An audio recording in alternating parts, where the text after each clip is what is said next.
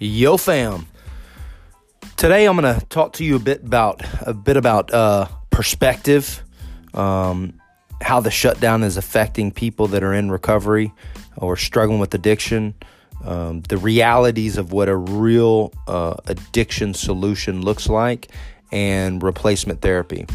Um, I'm off today. They a The job that I work in asked us to flex some time. So instead of working five days a week, we're working four. And, and I'm truly grateful uh, to have a job. And I'm totally down to, to work less, um, even if we do get paid uh, paid less. So there, there's a lot more people out there that are in uh, real dire situations. And and I, I would be one of them. Um, uh, so anyway. Um, You know, a, a sobering moment. I, I reached out. Me and me and uh, uh, uh, my wife Sarah were having some some struggles this past weekend, argument, and really having a hard time seeing eye to eye. And uh, I guess, truth be told, suffering some of the the effects of being on this shutdown, being in, in much much closer quarters, having to work, juggle a kid, and the in-laws. And uh, we were just at each other's throats. So I called my buddy and.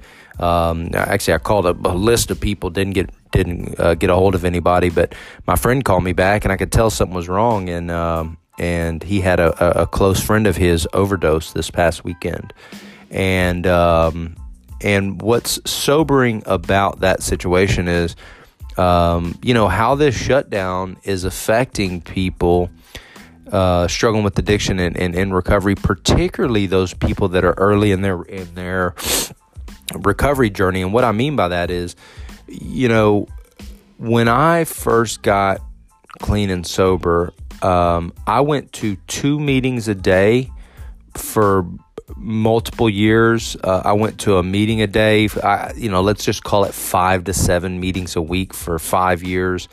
Um, and, and I was, and I'm a, I'm a, I'm pretty outgoing. I'm a people person, but I needed that high touch Uh, thing to do, and, and it, it it early well within the first year, it transitioned from being something that I had to do to something I wanted to do.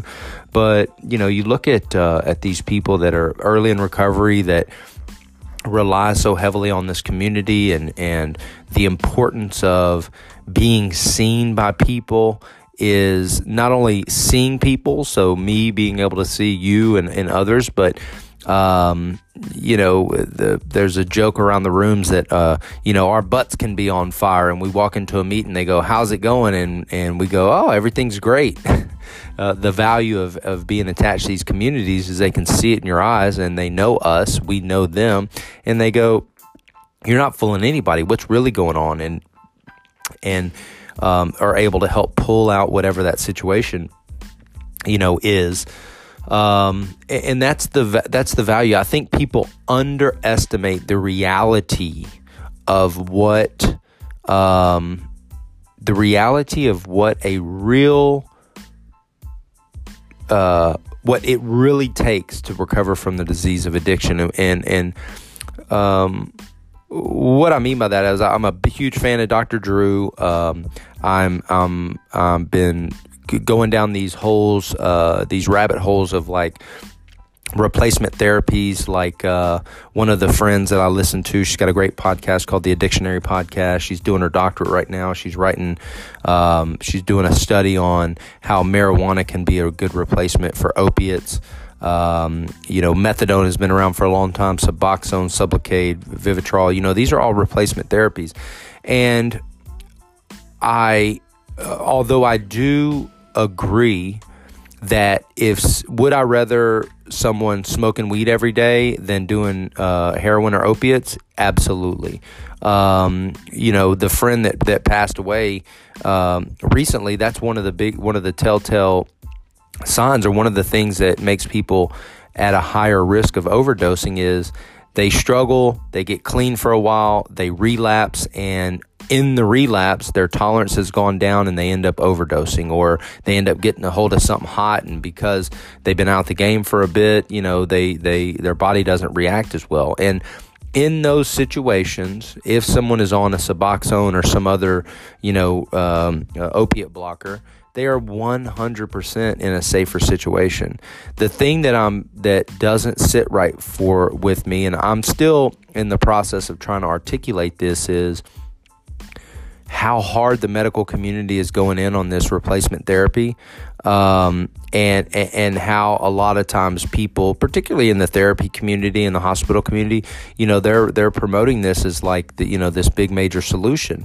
And you know, you talk to some of the the uh, the Suboxone clinics and stuff like that, and these are these are doctors that, you know, are passionate and had a, uh, you know, have a have a uh, you know a, a passion to help these people, but going and getting a replacement therapy, whatever that is, and going to counseling once a week is not enough if you really want to make an impact on someone's addiction.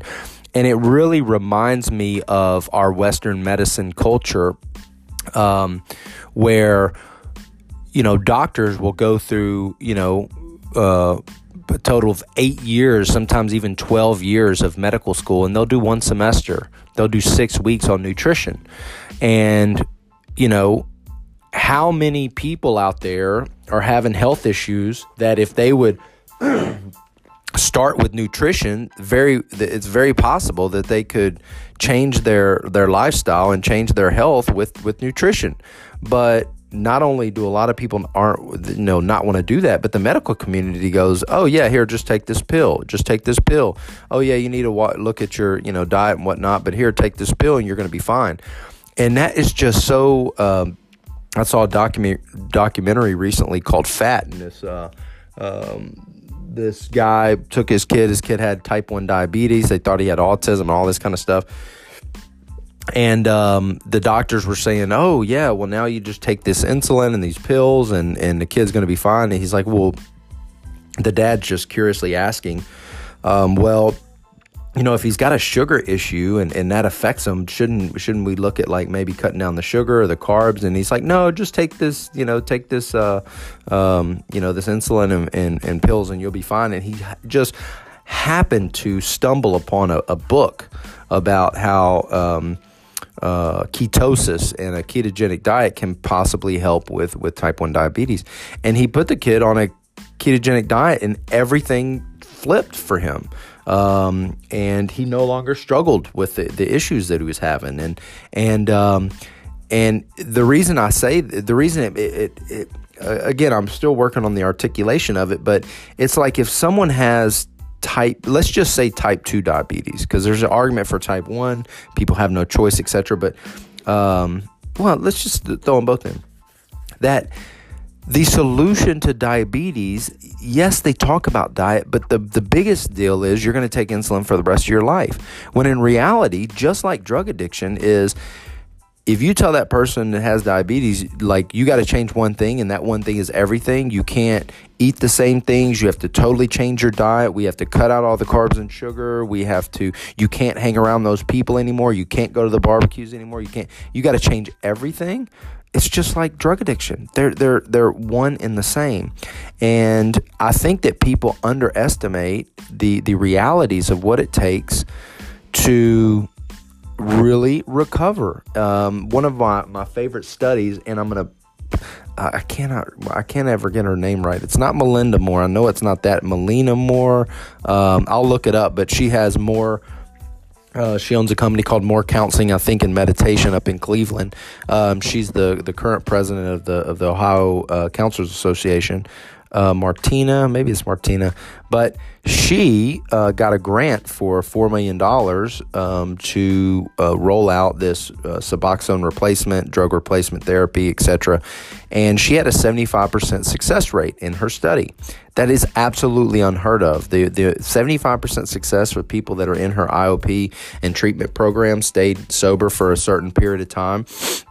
And the reason for that was, they went to groups, which were three hours at a time, three hours a day for four to five days a week. They went to twelve-step meetings. They each had a case manager. Case manager helps them with appointments and, and you know, whatever stuff they need.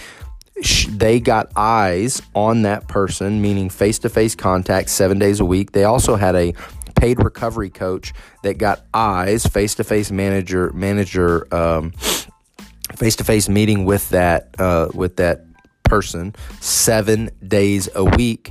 And um, and they also had uh, replacement therapy, like a Suboxone. And people still struggled, but the only reason that she was able to put that many bodies on one person is because she had four million dollars uh, to spend in a grant.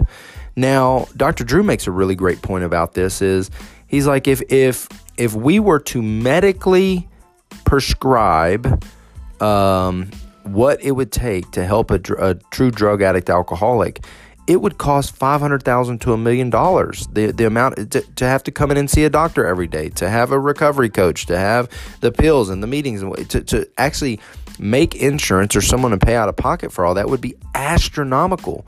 But uh, he's a big fan of twelve-step, as I am, because I'm quite biased, because that's where I got it. But if you think in terms of as we move forward with the medical community and the medical solutions, um, to to not...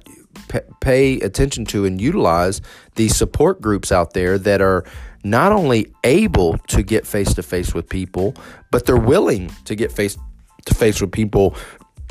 Um, you know, with sponsorship, call me every day. That's what my sponsor did. Call me every day, read recovery literature every day, go to a meeting a day, go to two meetings a day.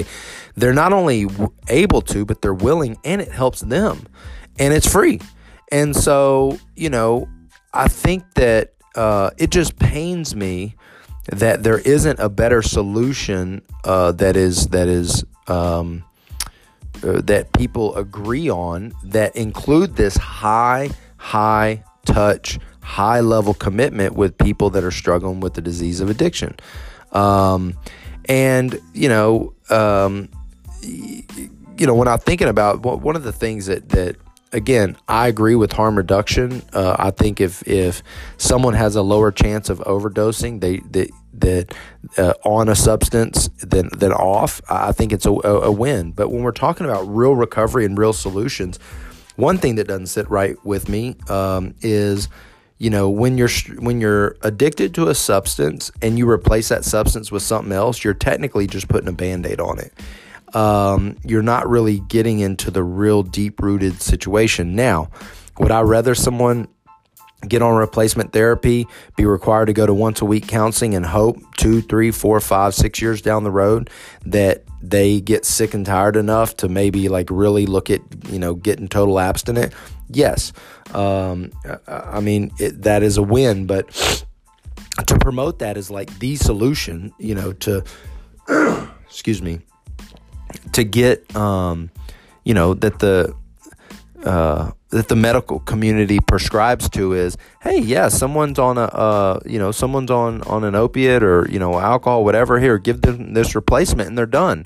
I, I think it's just so uh, short-sighted. It's just, uh, th- that's why the, um, the, the, the diet and, and the diabetes uh, argument, it just, it it is so freaking similar.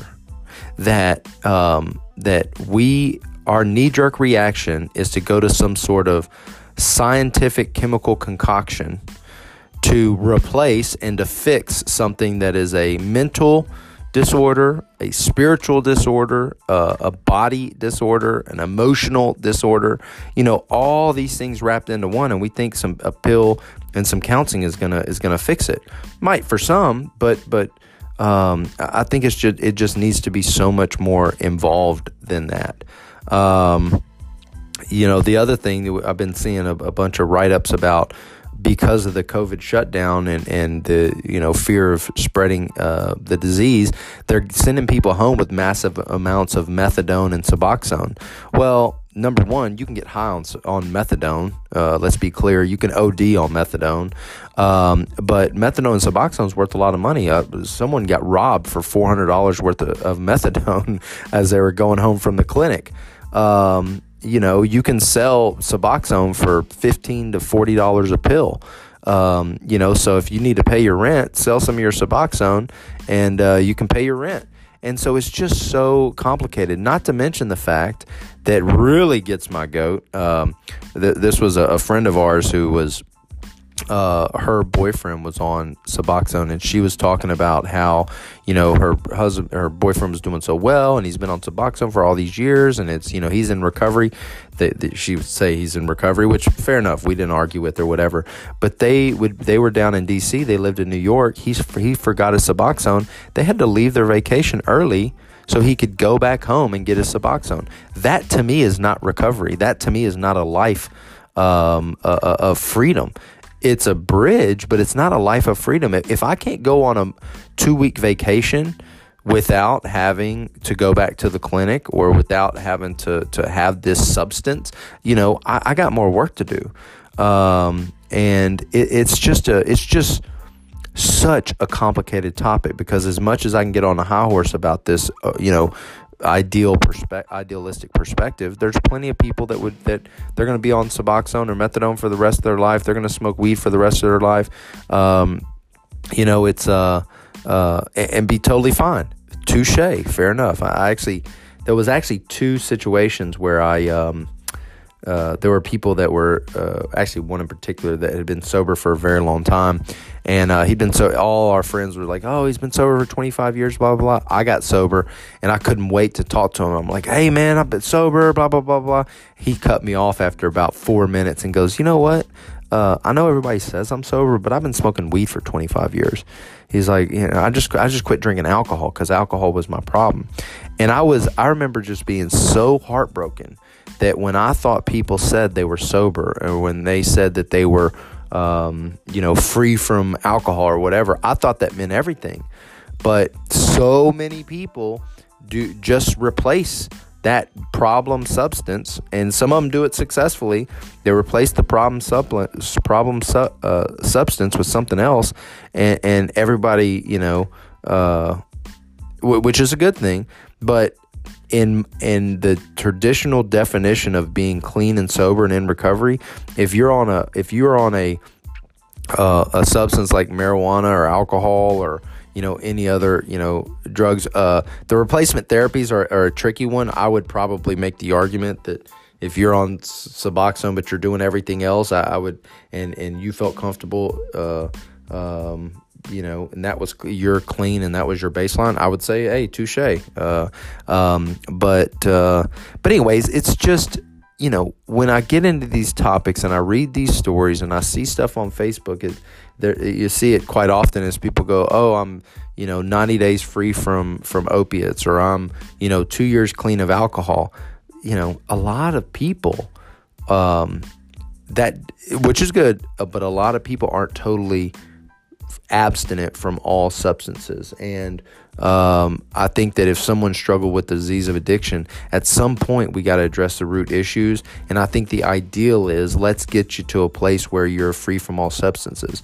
The other thing I quite think about as I'm articulating, you know, I got a couple talks I'm working on, et cetera, is, um, you know, the difference between having a drinking problem and being an alcoholic, or being a heavy drinker or, or, or substance dependent and being a drug addict and alcoholic. And, um, you know, it's, it's one of those things where if drugs or alcohol is causing a problem in any area of your life, then that means that you have a drug and alcohol problem.